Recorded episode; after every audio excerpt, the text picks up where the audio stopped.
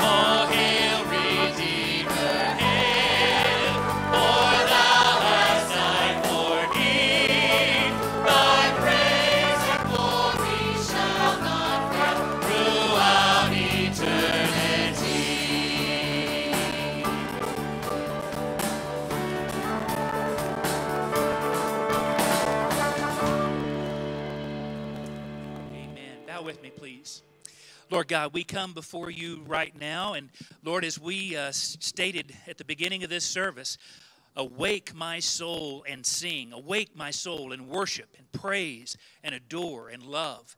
Lord, we pray that we would do all those things today, that we would give you all of the worship that we could possibly give, knowing, Lord, that you're the one that provides the uh, the spirit, the energy to even be able to give to you. And so, Lord, we uh, we give to you graciously today, and and we uh, I just thank you so much for your presence here among us today. Uh, Lord, teach us your ways and uh, help us to be obedient. In Christ's name we pray. Amen. It's a blessing to greet you from Baptismal Waters. And it's important for us to think seriously about uh, redemption and salvation. Uh, what a wonderful thing it is when the Lord God, through the Spirit and the Word, shows us the glory of Jesus Christ through the gospel. And then we respond with the leadership of the Holy Spirit in repentance and faith toward Christ only for salvation. When we pray with parents about their children's conversion and salvation, we certainly tread over waters that we don't necessarily understand everything. I remember thinking as a kid, growing up, I became 15, 16, 17 year old. I didn't, I never thought about the obedience of Jesus for my salvation until I got older, right? There are certain aspects of it we don't think about. But I know Harper and Cross today have given all they know of themselves, which wasn't too good, was it, hon? To all they know of Jesus, who is mighty to save, and they've trusted him. So we rejoice. And Harper Howard has trusted Christ as their Lord and Savior. And it's my privilege. Oh, if you're, sorry about that, if you're here to witness as family, stand up. And kids, you're in here too. Stand up for Harper. Kids, young people. All right, you ready? Harper, upon your profession of faith, trusting Jesus as your Lord, it's my privilege to baptize you, my sister, in the name of the Father, Son, and Holy Spirit. For we are buried with Christ through baptism and raised to walk in newness of life.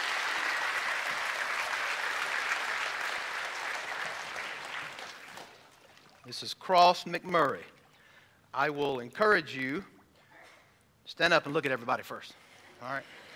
I would encourage you to ask Cross and Howard about their conversion experience. It will be a blessing for them to share that with you. Uh, Cross, do you have some family here? You got some from Texas, don't you? Look at that, all the way from Texas, all right? Cross upon your profession of faith, trusting Jesus as your Lord, and us in obedience to the Great Commission. It's my privilege to baptize you, my brother, in the name of the Father and Son and the Holy Spirit. For we are buried with Christ through baptism, and we're raised to walk in newness of life.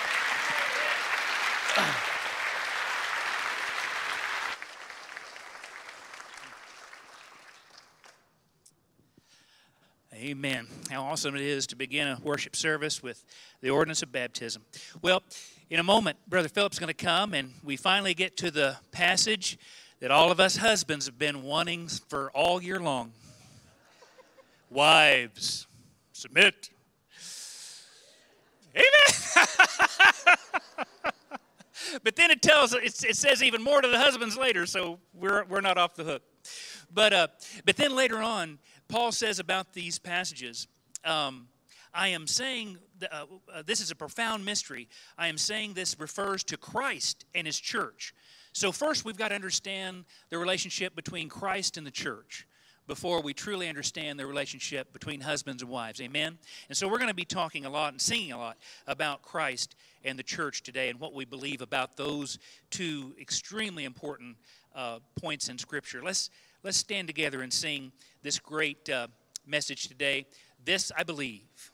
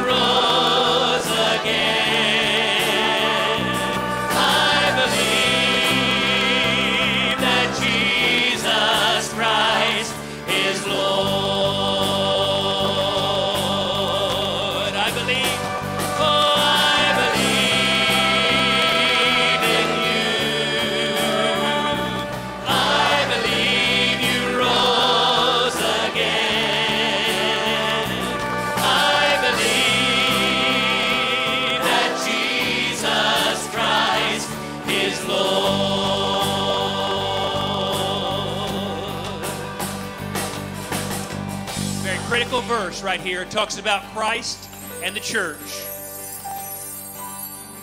I believe in life eternal. I believe in the virgin birth. I believe in the saints' communion and in your holy church. I believe in the resurrection when Jesus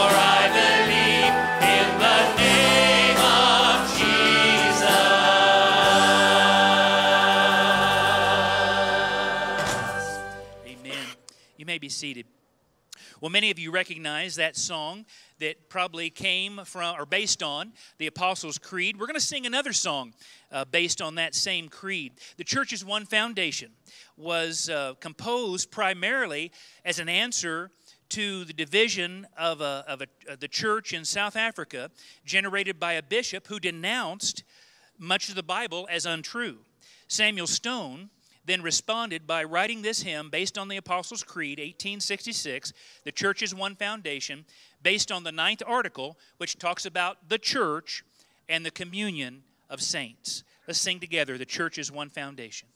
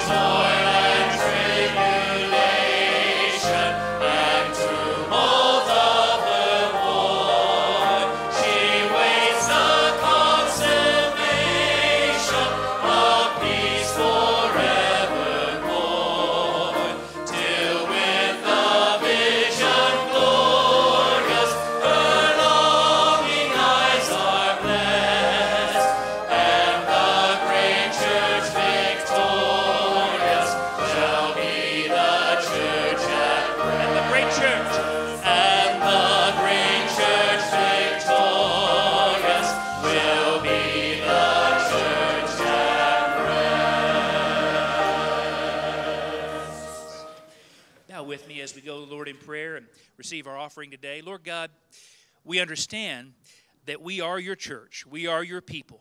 We are to be obedient to every word inside the front and the back cover of this Word of God.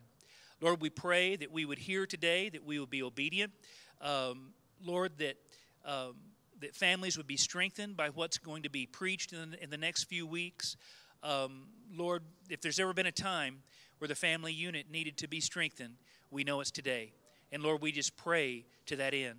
Lord, we pray that as we give today, that um, we, we know that as we give, um, monies will be channeled toward Vacation Bible School this week. It'll be channeled toward mission trips and other outreach endeavors, Sunday school teaching, and so many things, Lord. And we pray that we would just be faithful in our giving today so ministries could go on and your kingdom would grow. And it's in Christ's name we pray. Amen.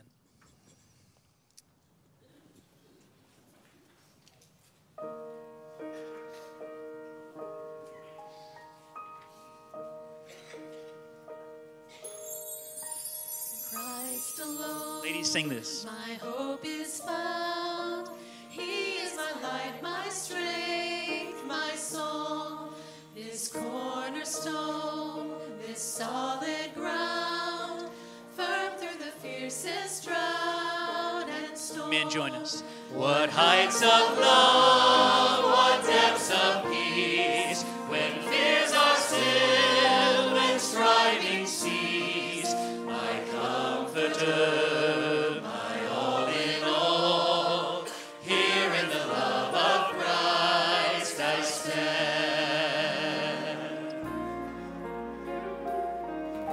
Hang on just a minute, guys. I didn't start that song right, and I, I want to start it right for this reason. I wanted the ladies to, to start it by themselves. I didn't announce that to y'all, ladies.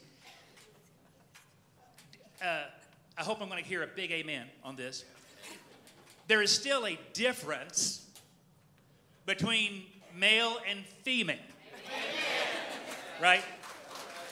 And as we were singing uh, this morning, it just struck me the tenderness that I heard in the ladies' voices, as opposed to the gruff Christ alone. You know, just it just it just it just rings so so different, and and let's just let's just celebrate the difference, amen? Because it's always going to be that way, always been that way, always going to be that way. So I was supposed to say, ladies, would you join our ladies in singing the first part of In Christ Alone?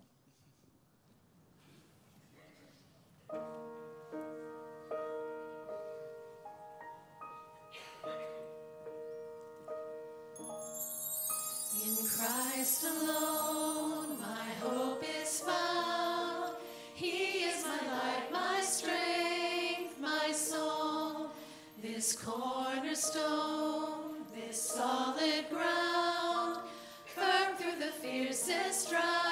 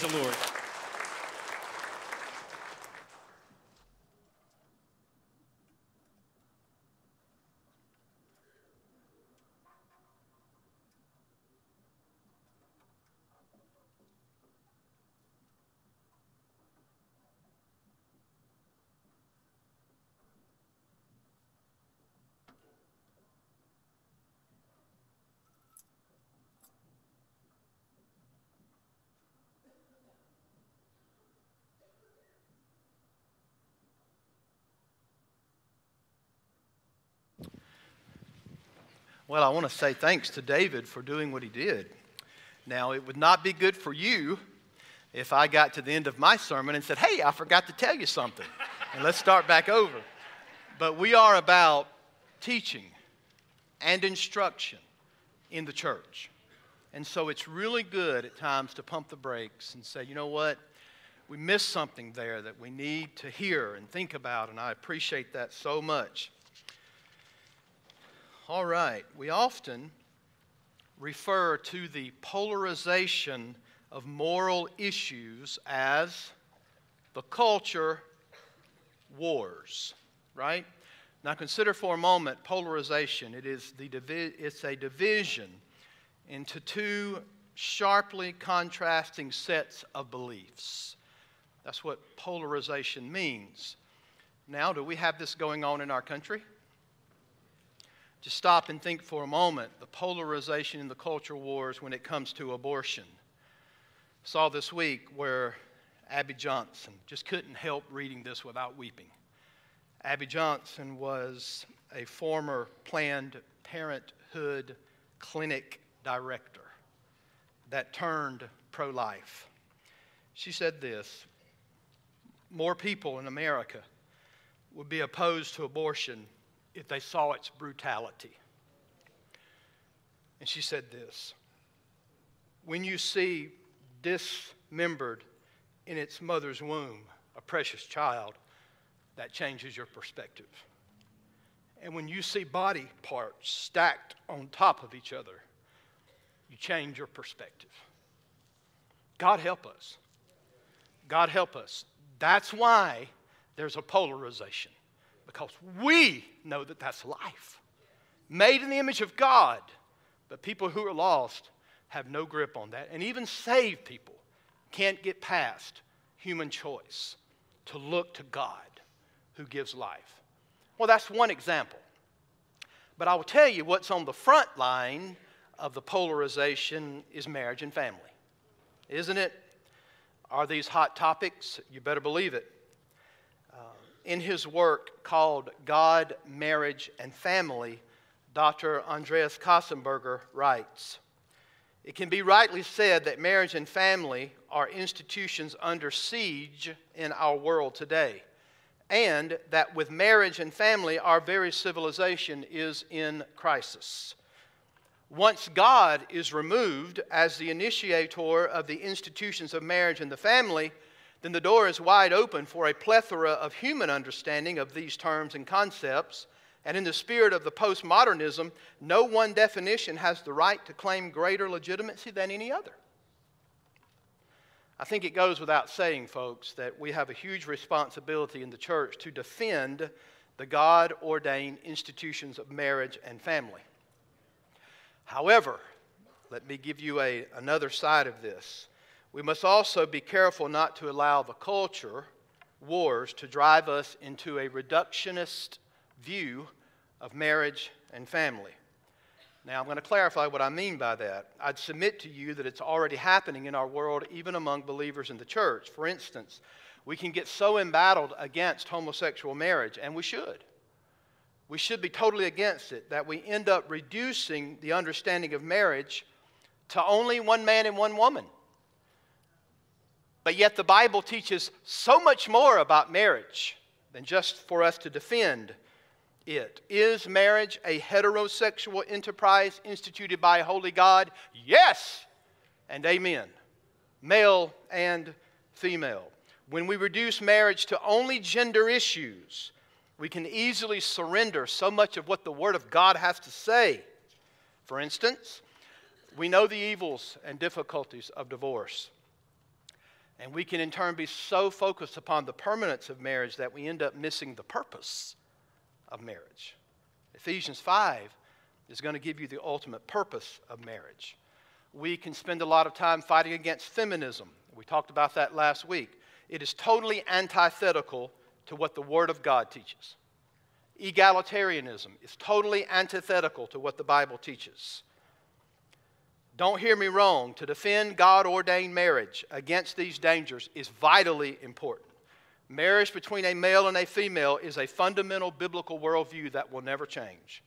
The permanence of marriage, what God has joined together, let no man put asunder. That's a fundamental biblical worldview. Gender roles between a male and a female, husband and wife, are fundamental biblical values and issues. It forms the very moral fiber of our understanding of marriage. So let's be careful as we battle for the moral foundations and those issues that we don't succumb to think that the moral issue is the only issue.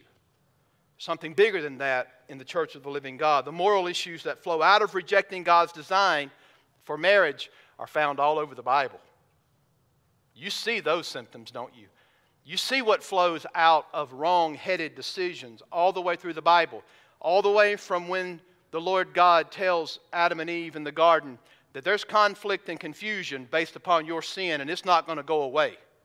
And all the way through poetry and narratives and the Psalms and everything else, you see what relationships look like when they're not under the Holy Spirit of God and the Lordship of Christ. So, don't let the culture wars define the institutions of marriage and family for us. Let's let the Word of God define what marriage is. So, in that light and in that vein, here's what Dr. Köstenberger says again. For all that the church is doing in this area of marriage and family, the fact remains that in the end, there is shockingly very little difference between the world and the church. Theologically and hermeneutically, naivety gives birth to superficial diagnoses, which in turn issues forth into superficial remedies. The dynamics and the effects of sin are poorly understood in our day, and the result is that many Christian self help books owe more to secular culture than a thoroughgoing Christian worldview. So true, folks. Please don't forget that the culture and the moral symptoms all around us today are just that. They're symptoms of not doing it God's way. They are symptoms of a deeper and more theological crisis that we have in the church. And so, as Christians, the goal is not just to settle that it's between a male and a female. The Bible settles that one. Okay? I say to you today that we need to be concerned about way more than that when it comes a biblical to a biblical vision of a Christ-centered marriage. We as the people of God ought to have a consuming passion to be concerned ultimately about the glory of God in our marriages. We need to be overwhelmingly consumed consumed with seeing Christ reflected in the institution of marriage and his relationship to his church put on display for the world because when you do that, you're sharing the gospel, even through your marriage. So we defend the biblical institution of marriage when the culture begins to attack it. However, we need as a church to strive for more than just morally sound marriages. We need to strive for biblically sound marriages that put Christ on display.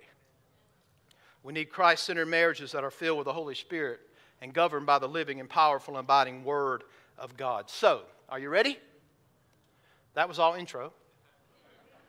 Do I need to repeat that, David? Right? So, as we approach Ephesians 5 22 through 33, the goal this morning is for me just to give you a broad understanding and set forth a biblical view or vision of Christian, of Christ centered marriages. That is in the title Spirit filled marriages, a Christ centered vision of marriage. It is a fact that in our churches, we have majored on this text and others a lot, haven't we? If I were to poll you to ask you how many times you've heard this passage or similar passages regarding marriage, many of you would say yes. There are times when we feel like, as pastors, we've beaten a dead horse because we teach and teach and teach. Any of you ladies or men, have you dreaded this passage this week? You knew it was coming, right? And some of you may have the attitude this morning, if you're a lady, we're going to hear Ephesians 5 22. Submit, submit, submit is what I'm going to hear. Right? Some of you husbands out there, you thought when you walked in, I'm going to hear, love your wife as Christ loved, loved the church. I tried and I failed. I can't do it. So I don't need to hear that again. There are others who say, Ephesians 5, submit, submit, submit, because I'm the head. And I'm going to get the podcast of the preacher's sermon. I'm going to put it everywhere she goes in the house so that she will not forget it. Well, my lesson for you as we start is don't become weary with sermons that ask you guys to lead and you ladies to submit. I urge you to give yourself to these expositions of Ephesians 5 in a fresh way, trusting God for His perspective. We need God's perspective. There's something bigger in this text than simply leading and submitting. There is a worldview perspective that is ultimate here about what marriage is about. So don't simply look at the commands and miss the greater redemptive purpose of the passage. There is no basis for the commands in this text without redemption. As a matter of fact, you will be Pharisaical if you just obey the commands without being a God honoring believer, right? So don't miss that. Don't fall into Pharisaism and miss the redemptive understanding of why you do what you do as a husband or a wife. Okay, so this morning I'm going to give you observations. Are you ready? Here's the first observation looking at Ephesians 5 22 through 23 as a whole. Number one, Paul gives us in Ephesians 5 22 through 33 what it is to be filled with the Holy Spirit. Is this important? You better believe it. He's not simply unfolding for us the biblical foundations of marriage, although they're all over it. He's talking about what it looks like in the marriage relationship when we are filled with the very Spirit of God. In other words, this is different than Genesis 3. Y'all with me? When conflict and confusion grabbed hold of the husband wife relationship, how beautiful it is in Genesis 2 when he is called Ish, man, and she is called Isha, and she's taken out of the side of man. Hallelujah. I feel like the poet bone of my bones, flesh of my flesh. She shall be called woman, Isha, because she's taken out of man, Ish. What a beautiful picture. But when you get to chapter 3, Katie bar the door. Something happened, and it's called sin. But what you see in Ephesians 5 is a look at, let's call it maybe a little grip of paradise, because it is the husband wife relationship being filled with the Spirit. So it ought to pique your interest that this is first what this is about Holy Spirit filled, led, controlled marriages. Now, if you're a believer today, do you want the Spirit of God to control your life? How much more so should we want the Holy Spirit of God to control our marriages? So, this passage is a part of a bigger section that begins with a command in verse 15. I, I know I've hammered this. I'm sorry, verse 18. I know I've hammered this, but you have to see it. The command is all the way back in verse 18. And be not drunk with wine, in which is debauchery, but be filled. That, that's the verb. That, that is the verbal command. Be being filled. I know grammatically in English that doesn't sound good, but that's what it is. Be being filled and controlled by the Holy Spirit of God. And then you have five participles of result. We preached on those singing, speaking to yourselves in psalms, hymns, singing and making melody in your heart to the Lord. Melody, making melody. That's three. Thanksgiving, four. And submitting is the next one. Now, grammatical lesson. Are you ready? Verse 21 submitting to one another out of reverence for Christ. Now, verse 22 Wives, submit. Did y'all know, and I made sure of this yes, this week studying, did you know that submit is not in verse 22? Why is it not in there? Because it's implied. And literally, it reads, Be in submission, or be submitting to one another in the fear of Christ.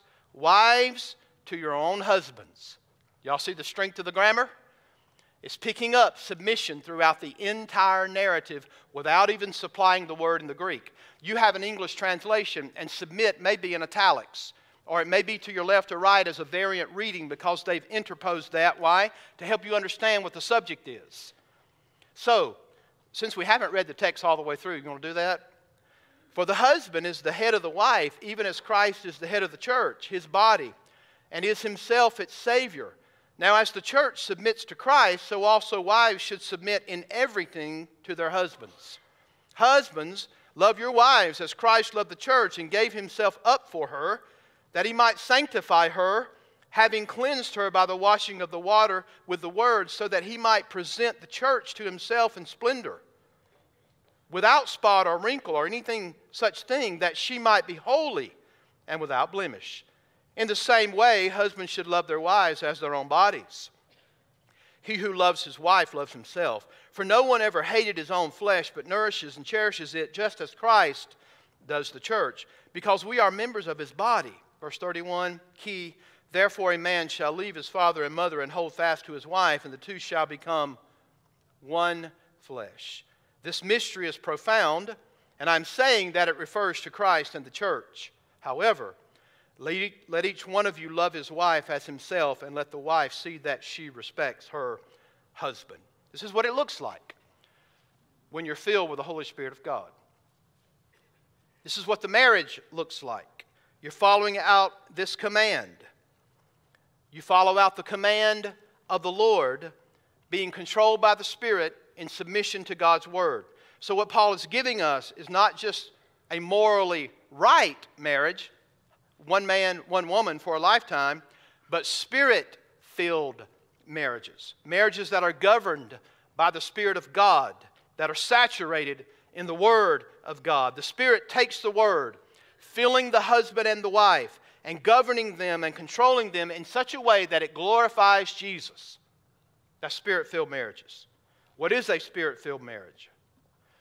Well, when we take into consideration the goal and the role of the Spirit of God, it should become clear to us what it is. Okay?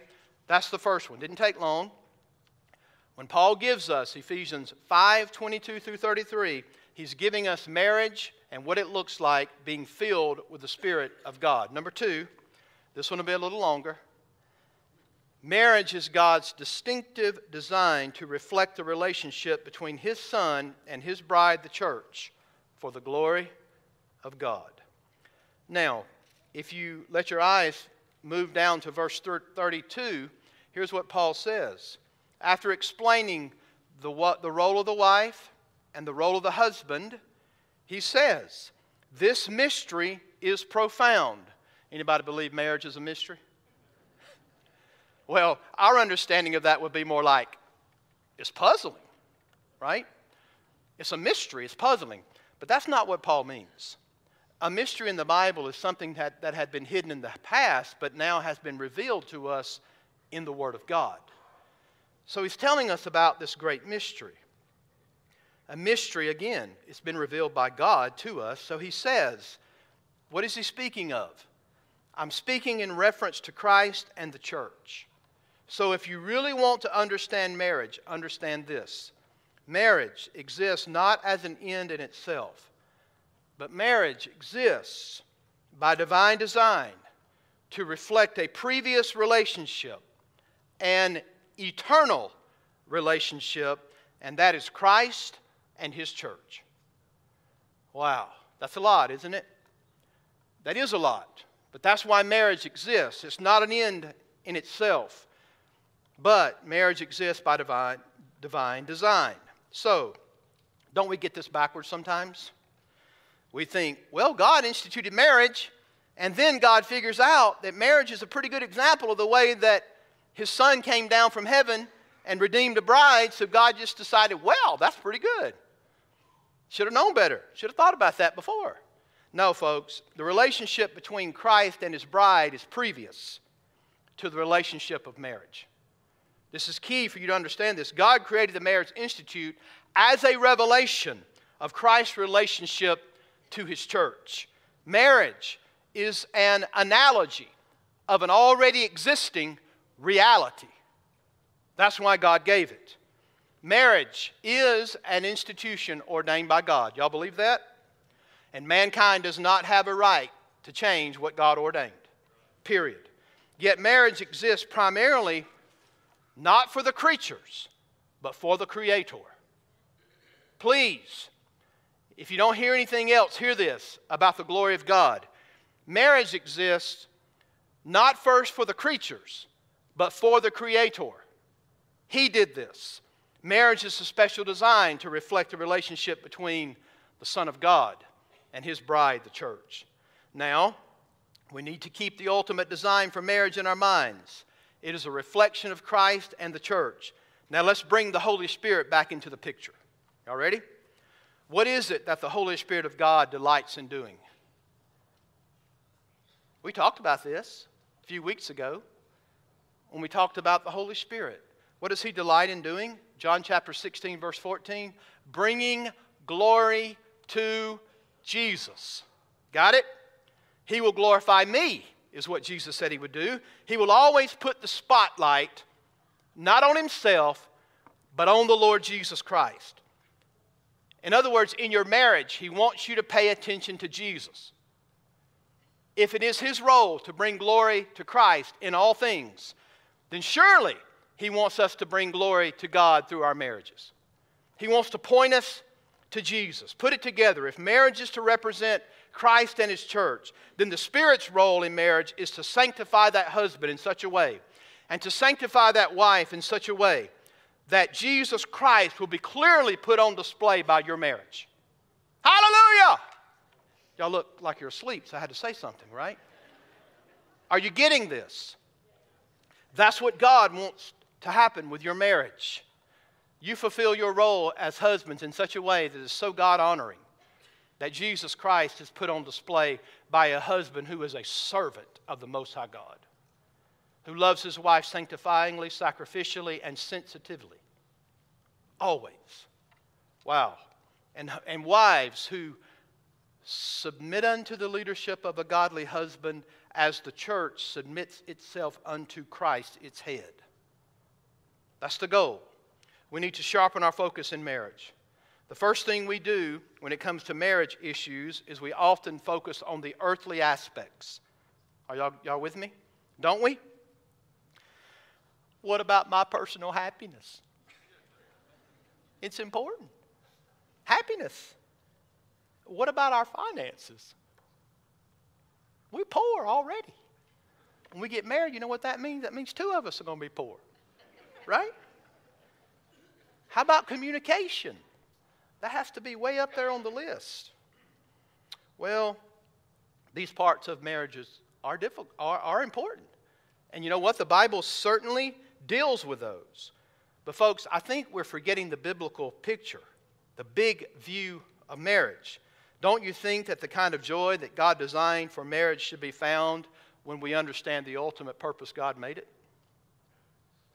Don't you think that's true? We need to back up and stop thinking atomistically. Not atom, but atom. We need to, we need to step back and start thinking in terms of, ready? Christ, church, spirit. That's what we need to start thinking about when it comes to our marriages in this church. Christ, church, Holy Spirit. Why is it so difficult for us to start thinking in those panoramic views of Christ, church, and the Holy Spirit? Can I tell you why it's hard for me? Because I'm in love with myself. And you are too. Let's be honest. That's why it's so hard. You know, much of marriage counseling often is about how can I get the most out of this marriage? Right? How is it he, needs to be meeting my needs or she needs to be meeting my needs? And we quickly find out that it hits the earthly so fast. And I get it, that's where you live. But I'm telling you, if we get our focus on what we ought to be focusing on and the big picture, it will change. When we look at how Christians deal with marriage, we quickly find that there is not a gnat's difference between the way the world deals with marriage and the way the church tries to deal with marriage. Ray Ortlund writes A Christian marriage that is faithful to its one flesh meaning incarnates the ultimate reality of sacrificial divine love in Christ, wedded to the joyful human devotion in the church. Through all, the mystery of the gospel is unveiled. And he says every human marriage is truest to itself when it points beyond itself, representing something of Christ and the church in their perfect union. Think about this again. Every human marriage is truest to itself when it points beyond itself. Folks, we need this perspective, don't we? Do you think this is critical for our understanding of marriage? That we look at it the way that God Almighty designed it? Much of the discussion about marriage, even among evangelical sources and circles, would be completely acceptable to Mormons and Muslims. Did y'all know that? To the Mormon faith or to the Islamic faith, much of what's written, even by Christian authors, when it comes to marriage and how to deal with things, would be just as morally acceptable among Muslims as is and Islamists as we do at the church. We just gobble up stuff all the time. But here's the difference in a biblical understanding you got to have distinctly Christocentric marriages. In other words, when you put Christ into it, Muslims are not going to like it. When you put Christ into it, Mormons are not going to like it.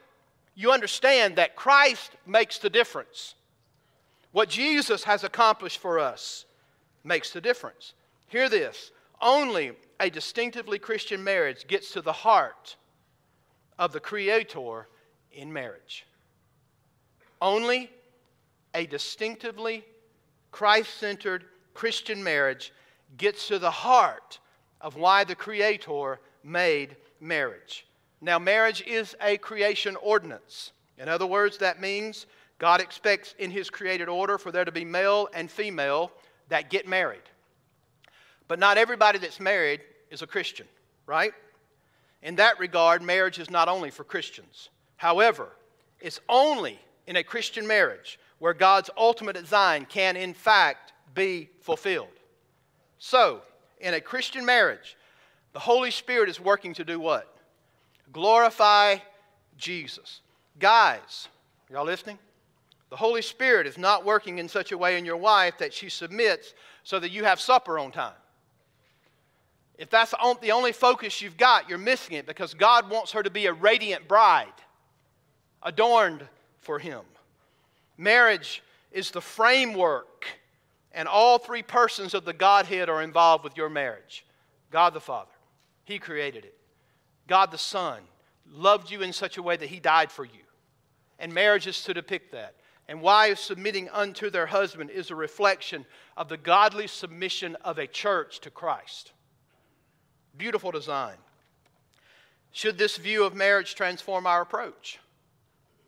Yes, it should. Don't miss the beauty and glory of what God says about marriage just because you think it is an old institution. Do we get passive sometimes and forget what God has given us?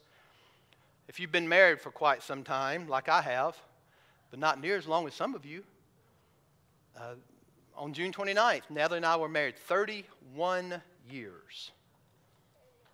I've been married way longer, right? Splitting my life in half, I've been married way longer than I haven't been, right?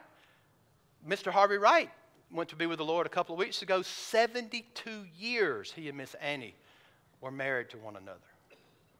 Amazing.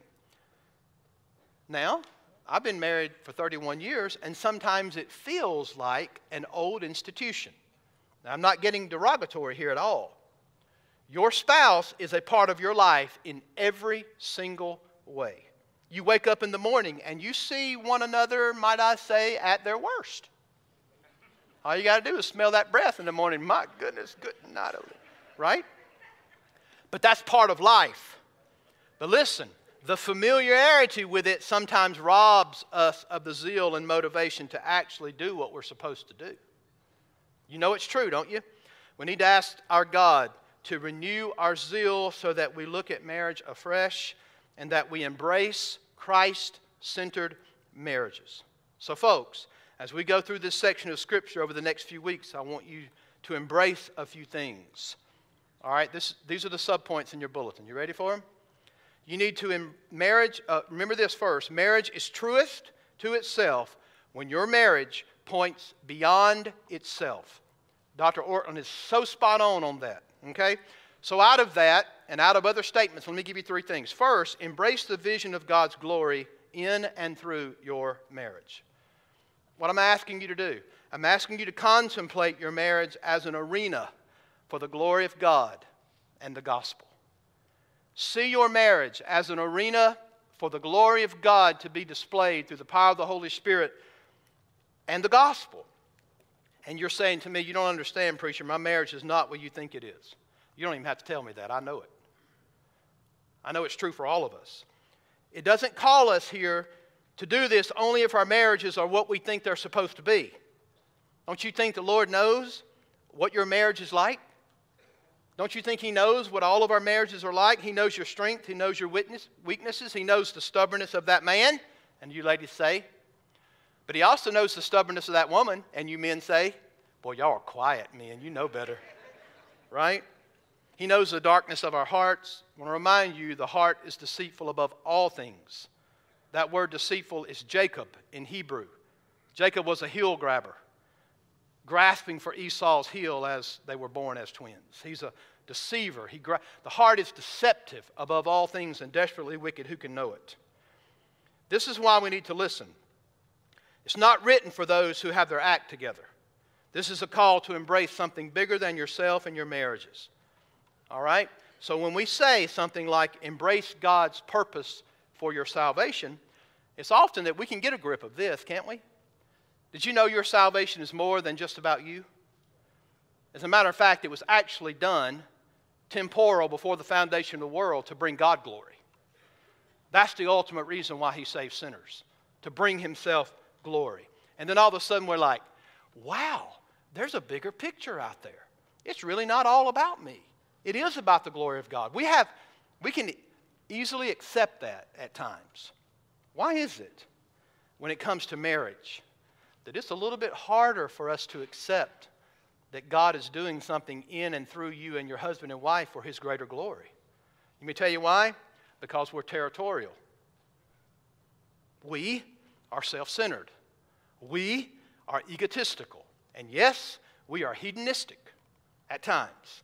So, this causes us not to see the big picture because we're so humanly fickle and fake and warped right?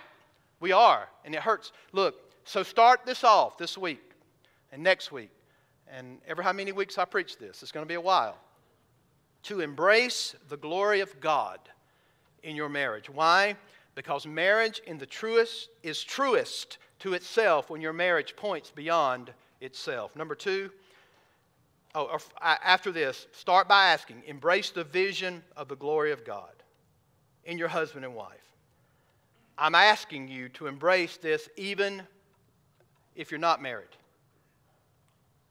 Uh, I'm asking you to embrace this if you're at marital age. I'm asking you to embrace this if you're a little kid on the front row. Because one day you'll probably get married, right?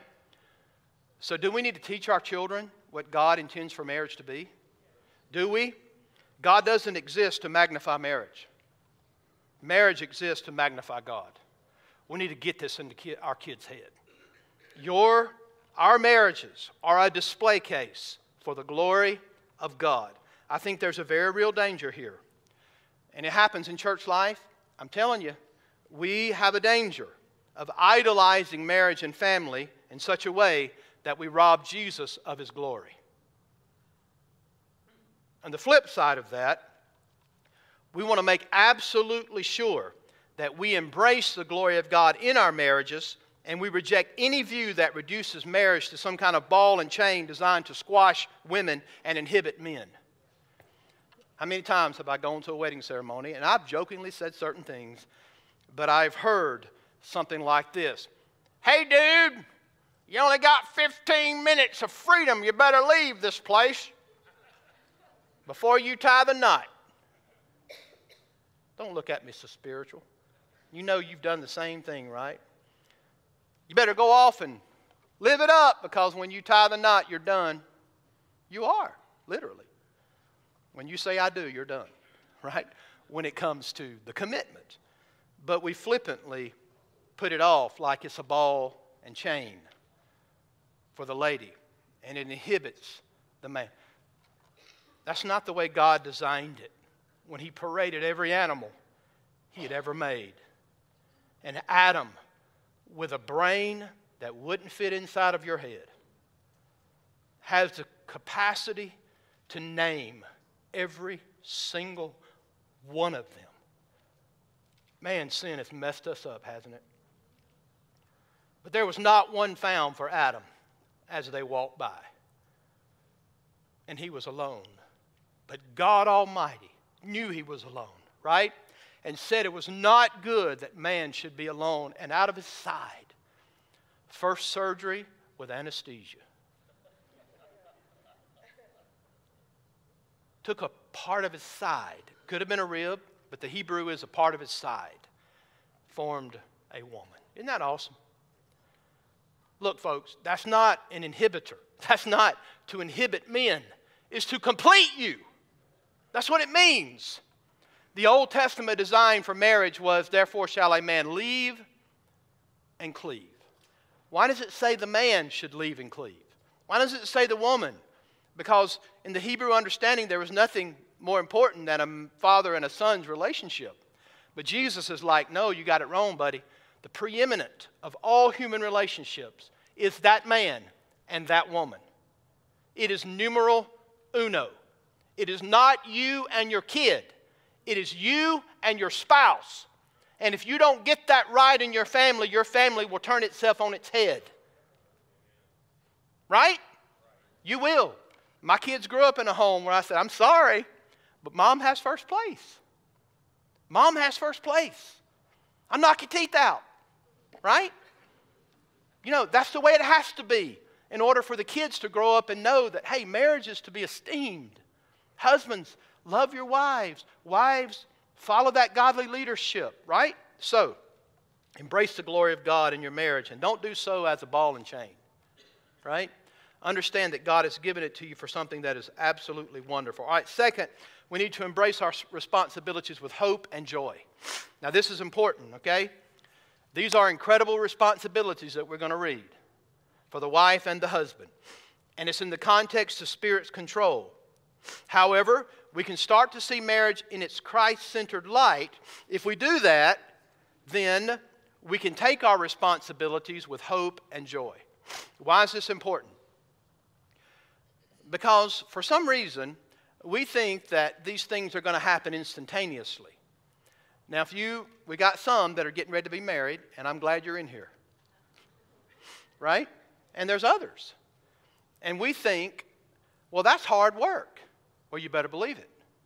And we're not telling you that your life is going to go easy and smooth and you're going to sell off into the sunset with no problems in marriage. Let me tell you, it's going to be hard, right? So we're not denying the difficulty, okay? But you got to understand that this is God's way. Are y'all listening? He's not giving you this because it's a suggestion. He's telling you the way He ordained marriage so that it honors Him. So, even though it's going to be hard, you understand that God's ways are best. And so it gives you hope, right? It, it's different. Rather than a woman, God, uh, rather it is a woman of God fulfilling a responsibility in the power of the Holy Spirit because you're liberated to a higher calling. The wife submitting unto that gives us hope because that's what God says the church is supposed to do. And when you turn it over for the husband to love the wife as Christ loved the church, that doesn't mean you walk around with your chest stuck out like a banty rooster, giving out these orders with your belly sticking out more than your chest. Most of the time, right? It's a matter of the husband loving sacrificially. So here's what I've learned in marriage counseling people come in and they're desperate, they have no hope. They do not believe their marriage can change. They don't think God can change that man, and they don't think God can change that woman. I've got news for you He can. So you have to embrace this with hope. Why? Because God gave it to us, and God can do it. If He asks you men to love your wife as Christ loved the church, then you can do it.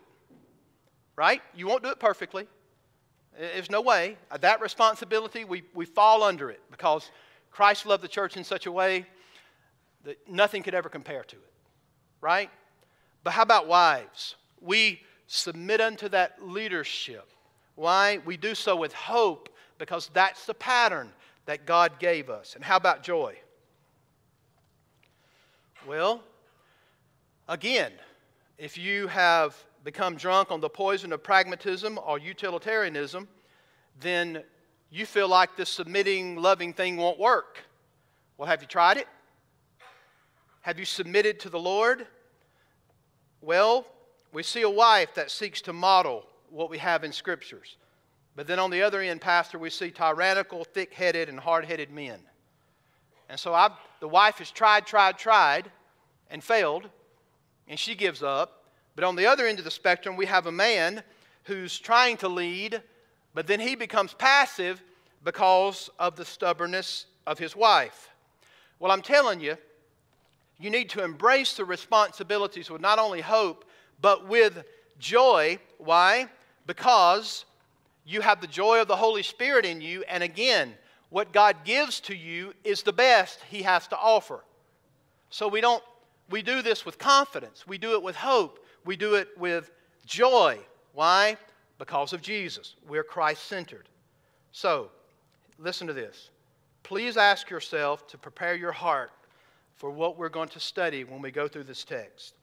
If you're young, not married, if you're eligible to marry, if you're married, you need to be committed to learn. That's true for our entire church. By doing this, you'll know what to look for in marriage. And when you will know how to prepare yourself as a radiant bride, ladies, for marriage. And husbands, you'll know how to prepare yourself as a loving husband. If you're a teenager, you need to pay close attention to what God has to say about marriage. Many failed marriages are a result of not thinking biblically about what marriage is supposed to be. And I can tell you now, there are many in this church, I'm sure. I don't know if that's the case, but I know there's many in this world that have gone through the tragedy of a failed marriage. And I don't say that to condemn anybody or demean or shame. I tell you that, young people, for edification for your sake, that you look at marriage the way God intended for it to be. You can't look at your marriage through the lenses of hormones. You can't look at your marriage solely through the lens of finances. I'm telling you, folks, if you do that, that marriage will fail. It has to be through the lenses of a great God's love for His church through the lens of a church that willingly and voluntarily submits unto the head, who is the Lord Jesus Christ. I've got one more thing. You ready?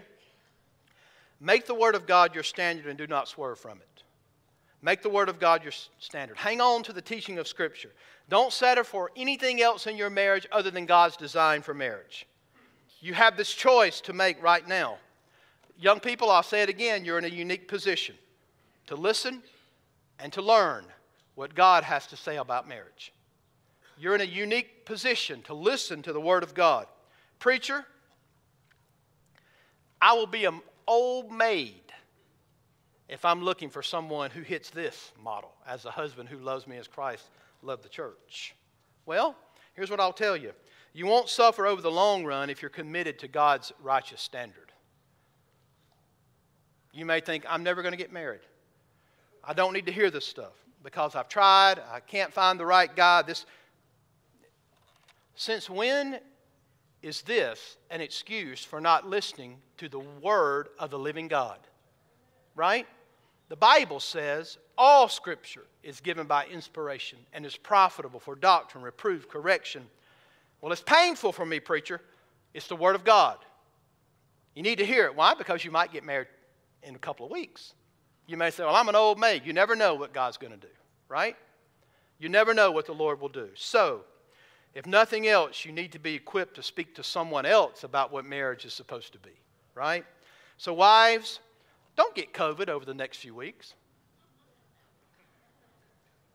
Don't get sick, especially the next couple of weeks as we deal with the text from 22 down through 24. Husbands, show up to church and listen. Listen to the Word of God. So, we need to ask, Father, help me live with my husband, wives, in such a way that magnifies the glory of Jesus. And husbands, pray that you are so Christ centered that you are transformed from selfishness into Christ like manhood, full of sacrificial love and abounding grace. Here's the deal I believe the more that the glory of God is embraced by us, the more our marriages will be shaped by it. Amen. All right, let's pray. Father, we want to thank you for this overview, Lord, just to think of a biblical vision and design for marriage. And Lord, that one just kind of hits me every time I read that statement. Help us to embrace marriage with hope and joy. Father, I know full well that there are many under the sound of my voice who have either forgotten that or they're struggling because they're in a place of hopelessness. God, would you infuse into that marriage a sense of hope that if we submit to the God who loved the church so much that he gave himself for her, and the model of the church submitting to its loving, sacrificial head, that God, you can resurrect that marriage into a place of hope and confidence in the Lord. And what about joy? Lord, we know that sin has defaced in so many ways the glory of home life. We get that. But Lord God, we know what your word says can happen when we're filled by your Spirit. God, would you give us joy in our marriages? Not thinking about a ball or chain, or not thinking about what the hindrance is upon us. God, help us to do so with joy because it's such a beautiful design. Therefore, shall a man leave his father and mother and be glued unto his wife, and the two shall become one flesh. Lord, help us in our marriages.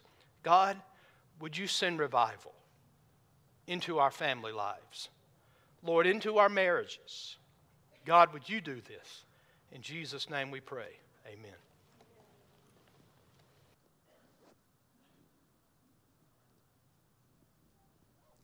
Let's stand and as we worship, let's sing this. Uh, Lerna Harris wrote this great hymn of, uh, of commitment.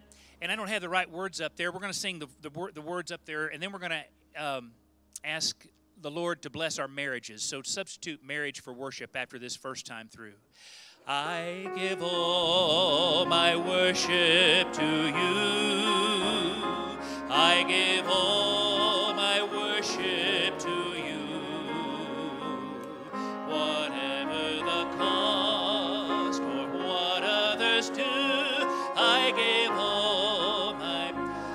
husbands, wives, make this commitment. I give all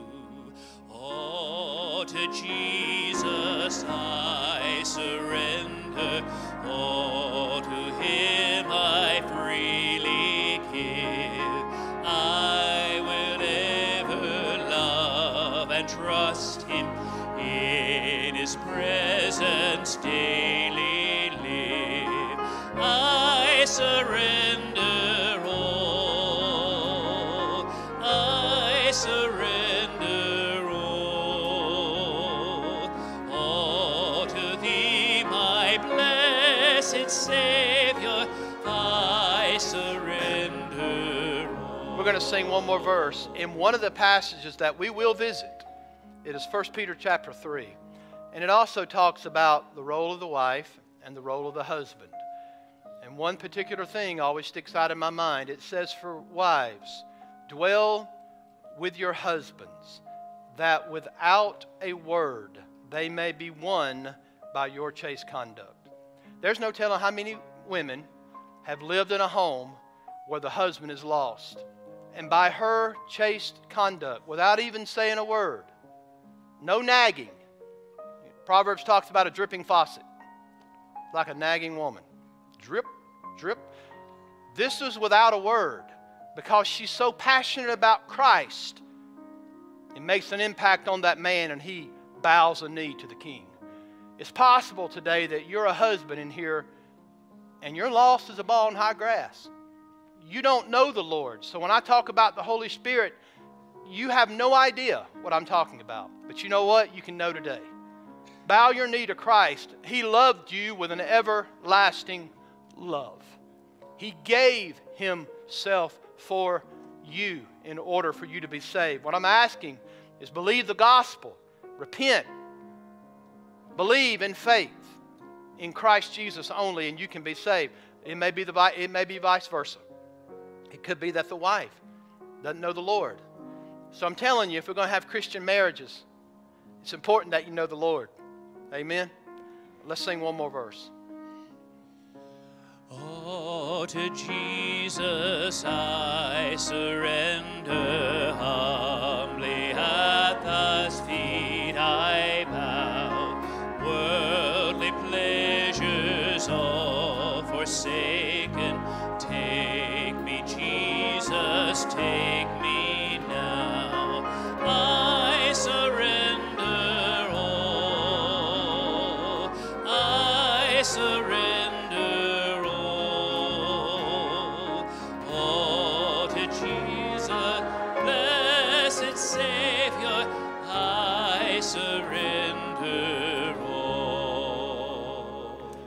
amen.